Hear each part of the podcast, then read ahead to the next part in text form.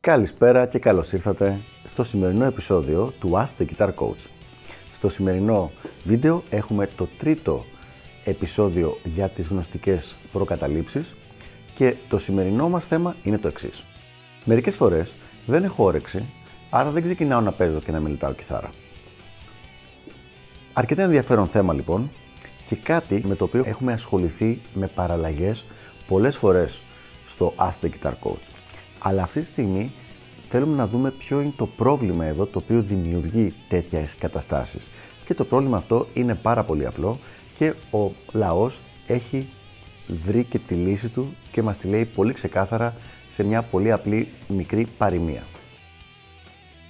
Και η παροιμία αυτή είναι η εξής. Τρώγοντας έρχεται η όρεξη.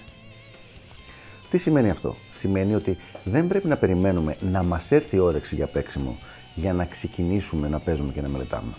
Είναι ακριβώς ανάποδα το θέμα. Ξεκινάμε να παίζουμε και να μελετάμε και η, η αίσθηση της κιθάρας στο χέρι, τα δάχτυλα που παίζουν, ο ήχος που βγαίνει, μας δημιουργεί motivation, μας δημιουργεί όρεξη για να συνεχίσουμε.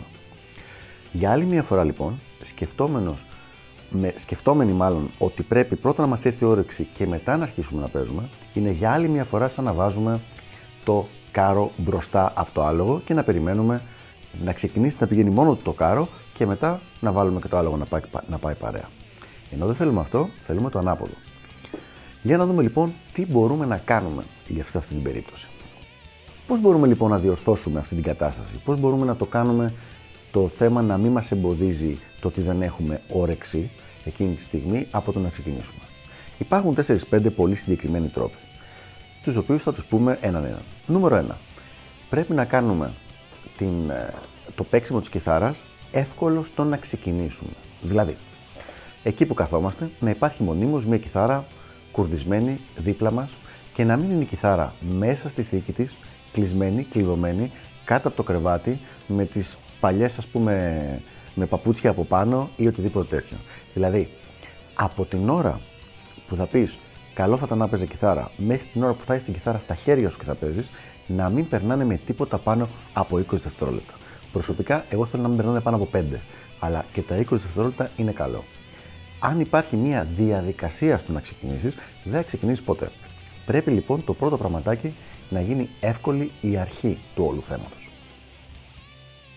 Δεύτερο, πέρα από την κιθάρα που πρέπει να είναι κοντά, πρέπει να έχεις άμεσα προσβάσιμα και τα θέματα μελέτης σου. Δηλαδή, τις ε, παρτιτούρες σου ή του, τους οδηγούς που θα παίξεις, ε, τα backing tracks, να είναι το κομπιούτερ ανοιχτό με την ύλη σου, όλα αυτά τα πράγματα.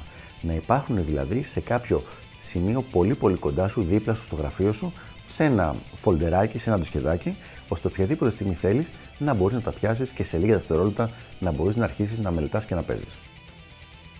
Και πάμε τώρα στο τρίτο κόλπο, κατά κάποιο τρόπο, στην τρίτη, στον τρίτο τρόπο αντιμετώπισης, που είναι ίσως και ο πιο σημαντικός. Θα πρέπει όποτε δεν έχεις όρεξη να κάνεις με τον εαυτό σου μία συμφωνία. Ότι θα ξεκινήσεις για 5 λεπτά και αν στα 5 λεπτά συνεχίζεις να μην έχεις όρεξη και βαριέσαι, τότε τα παρατάς και δεν θεωρείται χαμένη ημέρα. Γιατί την έκανες την προσπάθειά σου. Θα δείτε λοιπόν ότι αν το κάνετε αυτό το πράγμα, μετά από 5 λεπτά, στην συντριπτική πλειοψηφία, μιλάμε πάνω από 70% των περιπτώσεων, θα σας έχει έρθει η όρεξη. Γιατί όπως είπαμε στην αρχή, τρώγοντας έρχεται η όρεξη ή στη συγκεκριμένη περίπτωση παίζοντας έρχεται η όρεξη. Οπότε λοιπόν, αν το 70% από τις περιπτώσεις που δεν θα παίζετε καθόλου και θα αισθανόσασταν και άσχημα μετά επειδή δεν έγινε μελέτη, ξαφνικά τώρα αυτό το 70% καταλήγετε να παίζετε και να μελετάτε κανονικότητα, δεν έγινε καμία απολύτως ζημιά. Ανακεφαλαίωση λοιπόν. Έχει την κιθάρα σου κοντά. Έχει τα υλικά σου πολύ κοντά και έτοιμα μαζεμένα. Ξεκίνα για 5 λεπτά και αν σε 5 λεπτά δεν σου έχει έρθει η όρεξη για να συνεχίζεις να παίζεις, τότε εντάξει το αφήνεις και δεν θεωρείται ότι η μέρα πήγε χαμένη. Γιατί έκανες την προσπάθειά σου. Αυτά λοιπόν για το συγκεκριμένο θέμα. Ελπίζω να βοήθησα λίγο με αυτό το πολύ συνηθισμένο πρόβλημα και τα λέμε στο επόμενο βιντεάκι για τις διάφορες γνωστικές προκαταλήψεις. Γεια χαρά!